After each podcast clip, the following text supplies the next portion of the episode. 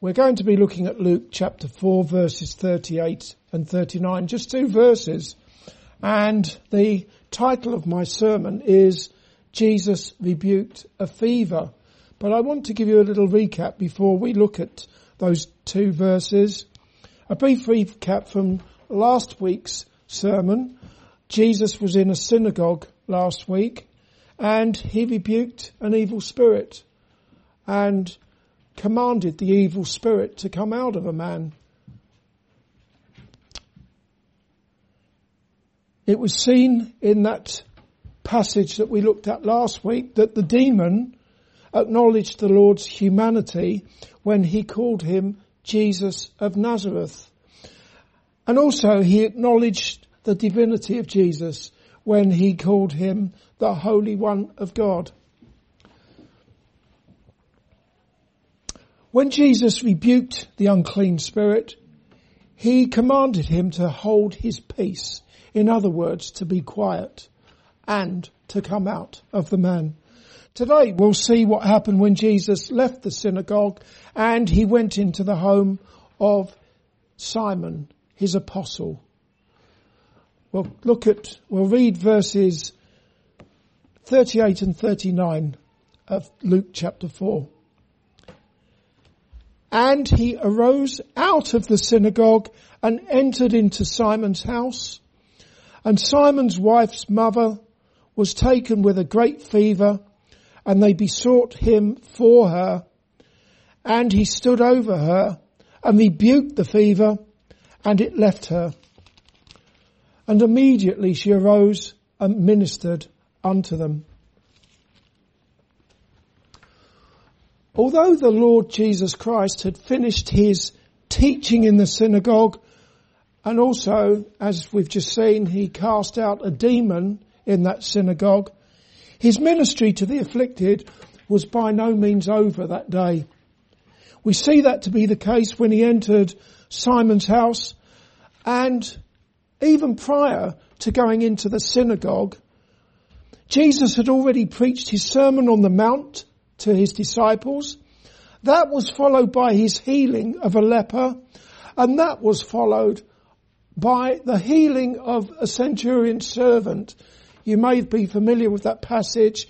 Jesus didn't even go to where the servant was. He healed him from afar. And whenever I think of that passage, it just reminds me of Jesus who is now in heaven and he is still able and willing to heal people from afar, to reach down and to heal them from the, the, not so much the leprosy, something far worse than that, sin. But anyway, you see that Jesus, he had a busy day to say the least. And it was all part of a day's work coming into Simon Peter's house uh, for the Son of Man who came not to be ministered unto, but to minister and to give his life a ransom for many. To avoid any confusion, the man referred to as Simon in verse 38 is the apostle Peter. Okay, it's one and the same person. Anyway, inside Peter's house was his mother-in-law who, according to Mark chapter 1 and verse 30, or chapter 4 and verse 30, lay sick of a fever. No, I was right then. Looking at Mark chapter 1 and verse 30, the, the, the same account is in Mark's gospel. Chapter 1 verse 30, she lay sick of a fever. However, Luke, who according to Colossians chapter 4 and verse 14 was a physician, more fully describes her affliction not just as a fever, but as a great fever. What that great fever was, we're not told. It may well have been life threatening. Certainly it was serious enough for Peter and the others in the house to beseech the Lord Jesus Christ for her. In other words, they prayed for her as we might pray for someone who is very sick.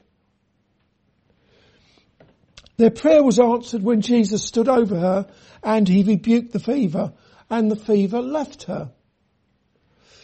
The voice that rebuked the great fever is the same voice that cast out a demon in verse 35 when Jesus rebuked it and said, hold thy peace and come out of him. Also there was that time when Jesus and his disciples were on a ship crossing over the Sea of Galilee. Even though many of his disciples were, were fishermen, and they were, they must have been used to rough conditions on the sea. But on that occasion they were fearful that they might die, that they might drown. And they woke Jesus up. He was in the, the back of the ship sleeping and they woke him up and they said, said, Lord, do you not care that we perish? On that occasion, the Lord rebuked the wind and he said to the sea, peace be still. And the wind ceased and there was great calm. Following that, the disciples remarked, what manner of man is this that even the wind and the sea obey him? What manner of man is this, eh? What's the answer to that? That even the wind and the sea obey him? The incarnate son of God? Yeah? He's the man who is as God have made all things and he upholds all things by the word of his power. Mark chapter 1 verse 31 tells us that Jesus came and took her by the hand, Peter's mother-in-law, and he lifted her up. They are the same hands that washed the dirty and dusty feet of his apostles. They are the same hands that touched a leper as he said to him, be thou clean. Can you imagine that? Jesus, the son of God, touching a, a leper. I've said this before and I'll say it again. And it puts me to shame. I can remember when I lived in India, sometimes I'd walk past lepers in the street and pretend I hadn't even seen them. I'd conveniently look the other way. Jesus, he stopped and he put his hand upon a leper.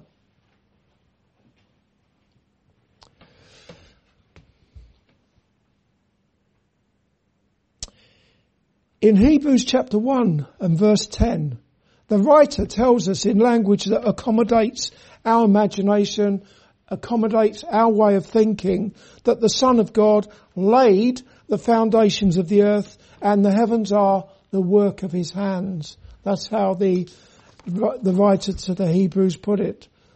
The heavens are the work of his hands. The same hands that were nailed to the wooden cross when Jesus sacrificially laid down his life as an atonement for sin.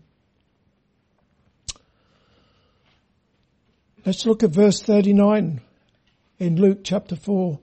He stood over her and rebuked the fever and it left her.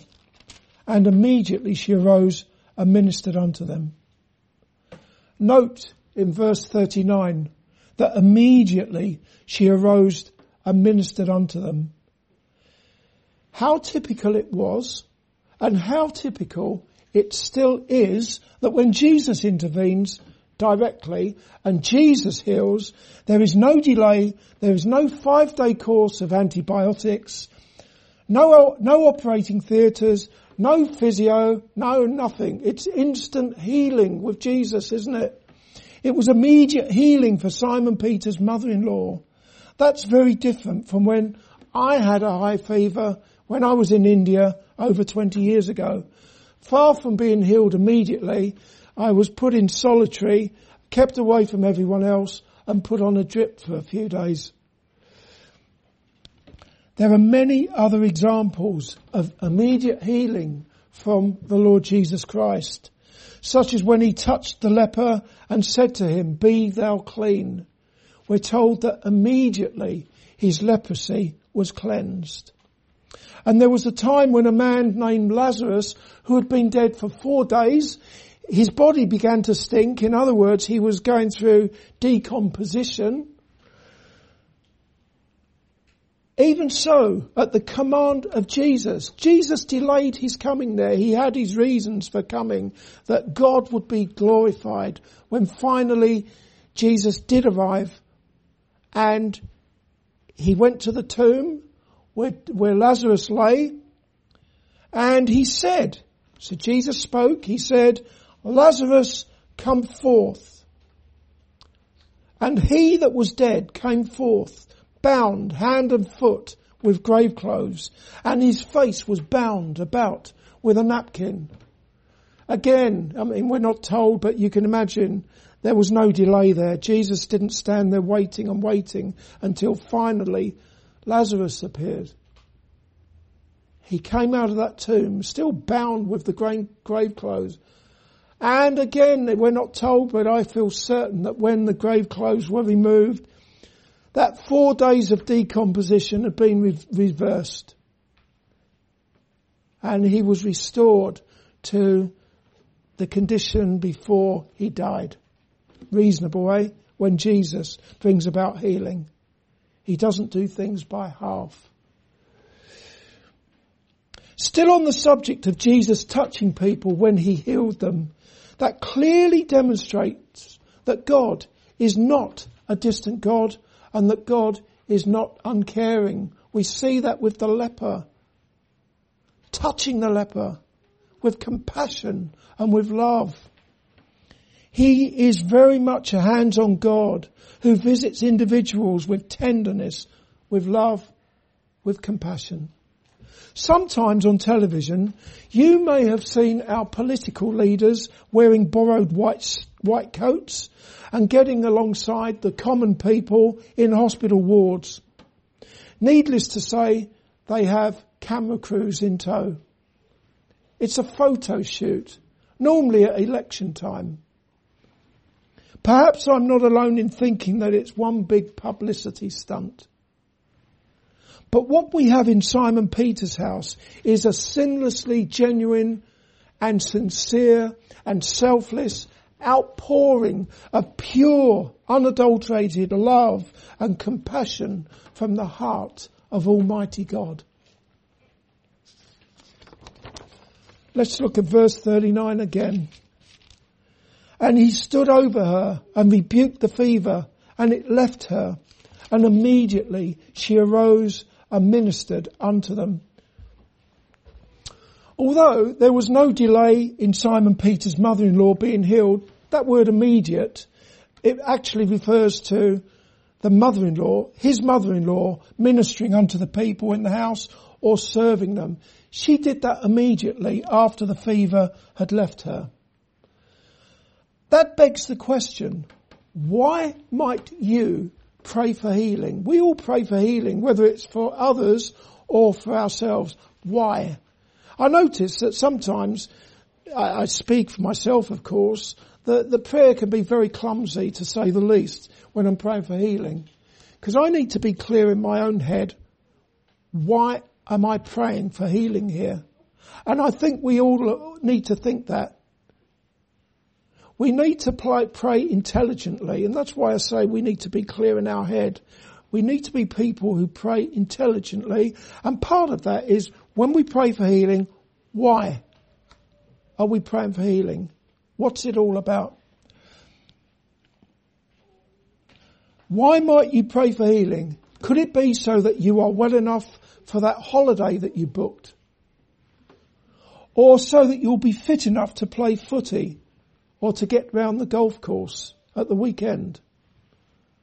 How about so that you are well enough to minister to the brethren as unto your Saviour, the Lord Jesus Christ, and to do so as soon as possible after healing? We have the example here of Simon Peter's mother-in-law. She arose immediately and ministered unto those who were in the house.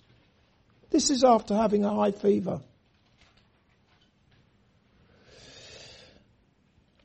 By way of application, we can consider spiritual healing.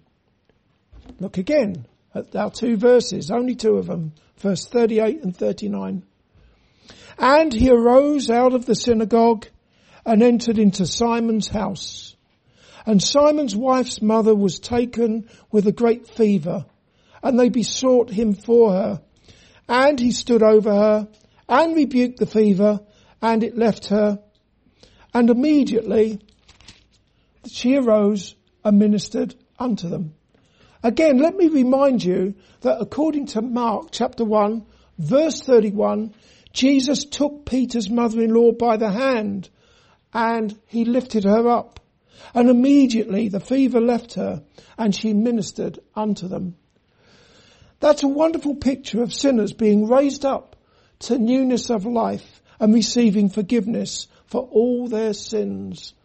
As the hymn writer said, in loving kindness Jesus came, my soul in mercy to reclaim, and from the depths of sin and shame, through grace, he lifted me. From sinking sand, he lifted me. With tender hand, he lifted me from shades of night to plains of light. Oh, praise his name. He lifted me.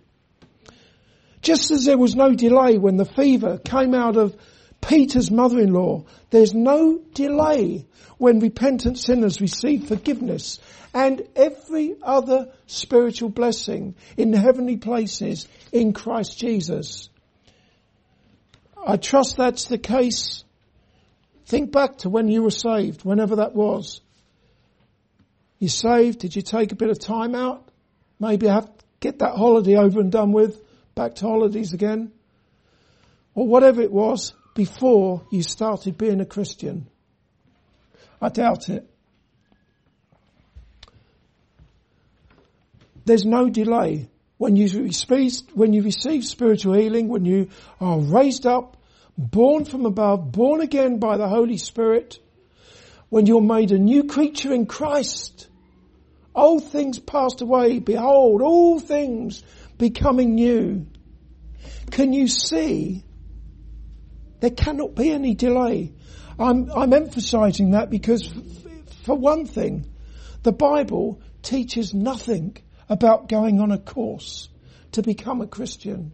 It teaches nothing about going on an alpha course to become a Christian where after week one, this is where you're at. Week two, something else has happened. Week three, something else. I think by week four, you've received the Spirit and so it goes on. And then finally, at the end of your course, I don't know if you get your little certificate, stamped of course, saying that you are now a Christian. No courses. Jesus touches you. He lifts you up and he heals you. It's immediate healing. Can you imagine the joy in Peter's house amongst all who had besought Jesus for his mother-in-law who had that great fever? By way of application, there is unspeakable joy amongst those who have been earnestly praying for someone's salvation when finally, by the grace of God, that person receives Jesus as a repentant sinner and believes in his name. When I finally became a Christian, it, it really touched me to find out that the church where I was, they'd all been praying for me. I had no idea. They'd all been praying earnestly for me, crying up to heaven, beseeching God for me. And I found all that out when finally I received Jesus as my Lord and my Saviour. And there was unspeakable joy in that church when finally Glenn received Jesus as his Saviour from sin. And of course, there was a lot of joy for me as well. I can tell you that. I can remember when I had that assurance of sins forgiven I'm being a bit careful here not to say that when I became a Christian, I don't really know anymore. I, I'm, I'm, I'm through with pinpointing the time when I became a Christian, but I can nevertheless remember the joy that filled my heart at knowing Jesus as my Lord and Saviour. I could, I, I could have told the, the whole world, the whole world from the highest mountain and from the rooftops that Jesus was my Lord and Saviour. Talk about joy. Greatest joy I've ever experienced. Having that assurance of salvation. A real joy. Amazing joy. So joy from people who beseech the Lord for you. and then joy from you when you become a Christian, when finally, by the grace of God, you receive Jesus, you've stopped kicking against the pricks, you've stopped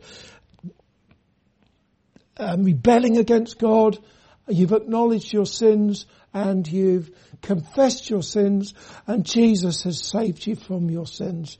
There's joy. But also, according to Luke chapter 15 and verse 10, there is joy in the presence of the angels of God over one sinner that repenteth.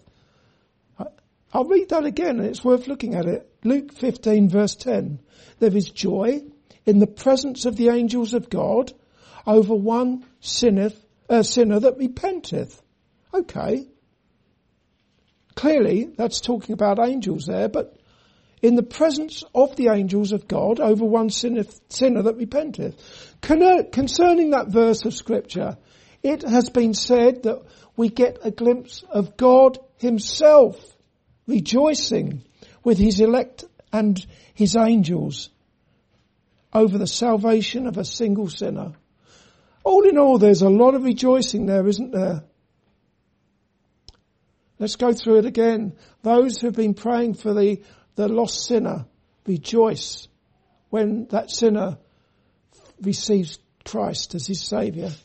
That, that forgiven sinner rejoices as well. Also, joy in the presence of the angels in heaven. And I think that um, commentator who said that, what he said there was right. Who's in the presence of the angels? You've got the angels themselves. You've got the elect of God, the departed saints who are in heaven. And you've got God himself. Why leave out God? Rejoicing over one sinner that comes to repentance.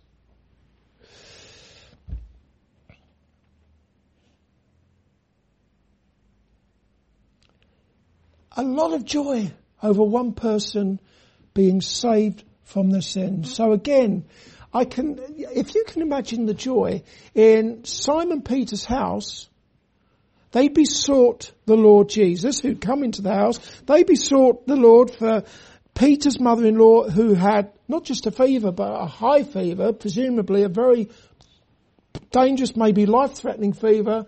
He put his hand upon her, he raised her up, he rebuked the fever and she was healed.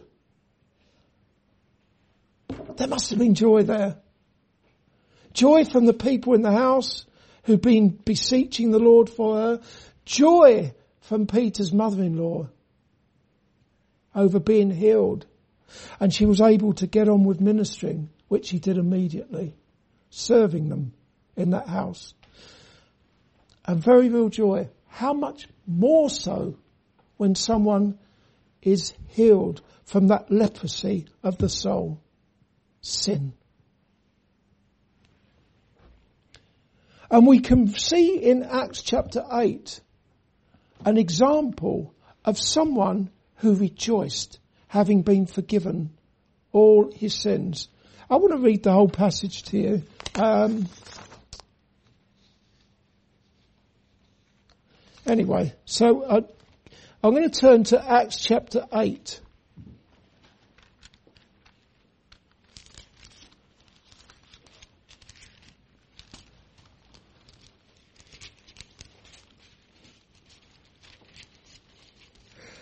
I think a lot of this, what we read in the scriptures will only really impact upon you if you realise that this can be a present reality. Don't just read it as a history book, the Bible. It's God's book. It's spiritual, and it's uh, the word. The, the word of God is living. It's powerful. Read it prayerfully, and and and my certainly when I read the scriptures to you in here, my prayer is that that word will hit you like a sledgehammer where it needs to, and, and impact upon you for, uh, in a, uh, in a, eternally and for your eternal benefit. Okay. Acts chapter 8 verse 32. What was happening here was that there was an Ethiopian eunuch. He'd been to worship, to, to worship, presumably to worship God, but uh, he didn't really know God. Although he'd been to worship, he didn't know God because he didn't know the Son of God. He was on his way back home to Ethiopia and the evangelist Philip was sent by the Holy Spirit to speak to the Ethiopian eunuch. And we'll take it from verse 32. The place of the scripture which he read, which Philip the evangelist read, was this. He was led as a sheep to the slaughter, and like a lamb dumb before his shearer, so opened he not his mouth. In his humiliation, his judgment was taken away, and who shall declare his generation? For his life is taken from the earth. And the eunuch answered Philip and said, I pray thee, of whom speaketh the prophet? This uh, whom speaketh the prophet this? Of himself or of some other man? Then Philip opened his mouth and began at the same scripture and preached unto him Jesus. So sorry, I got that wrong, didn't I? The eunuch had been reading that. He didn't know who he was reading about there, who was led as a sheep to the slaughter. And he asked the evangelist Philip, who's this about? I, and, uh, and then verse 35, Philip opened his mouth and began at the same scripture and preached unto him Jesus. And as they went on their way, they came unto a certain water, and the eunuch said, See, here is water. What doth hinder me to be baptized? And Philip said, If thou believest with all thine heart that, that uh, thou mayest. And he answered and said, I believe that Jesus Christ is the Son of God. And he commanded the chariot to stand still, and they went down both into the water, both Philip and the eunuch, and he baptized him. And when they were come up out of the water, the Spirit of the Lord caught away Philip, that the eunuch saw him no more. Look, look, at this bit now. And he went on his way rejoicing. That's the eunuch. He went on his way rejoicing, having believed, having, having been baptized. But Philip was found at Azotus and passing through he preached in all the cities till he came to Caesarea. So you see that man there on his way home to um, Ethiopia reading a prophecy. That prophecy was written over 700 years before the Lord Jesus Christ, the Son of God, came into the world as the Lamb of God. And Philip, the evangelist, explained it all to him, what that scripture was all about, that prophecy. He believed. And he was baptized and he went away rejoicing. Clearly there is joy.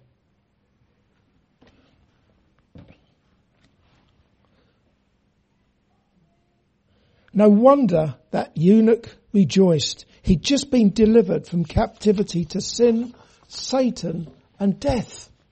He had just been transferred by God from darkness to the kingdom of the Lord Jesus Christ.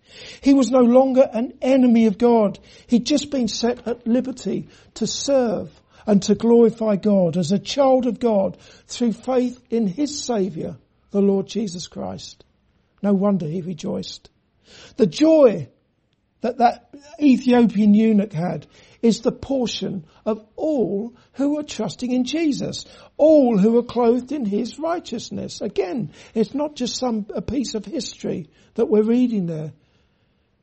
This is the present reality for all who are trusting in Christ. As the prophet Isaiah said, I will greatly rejoice in the Lord. My soul shall be joyful in my God, for he hath clothed me with the garments of salvation.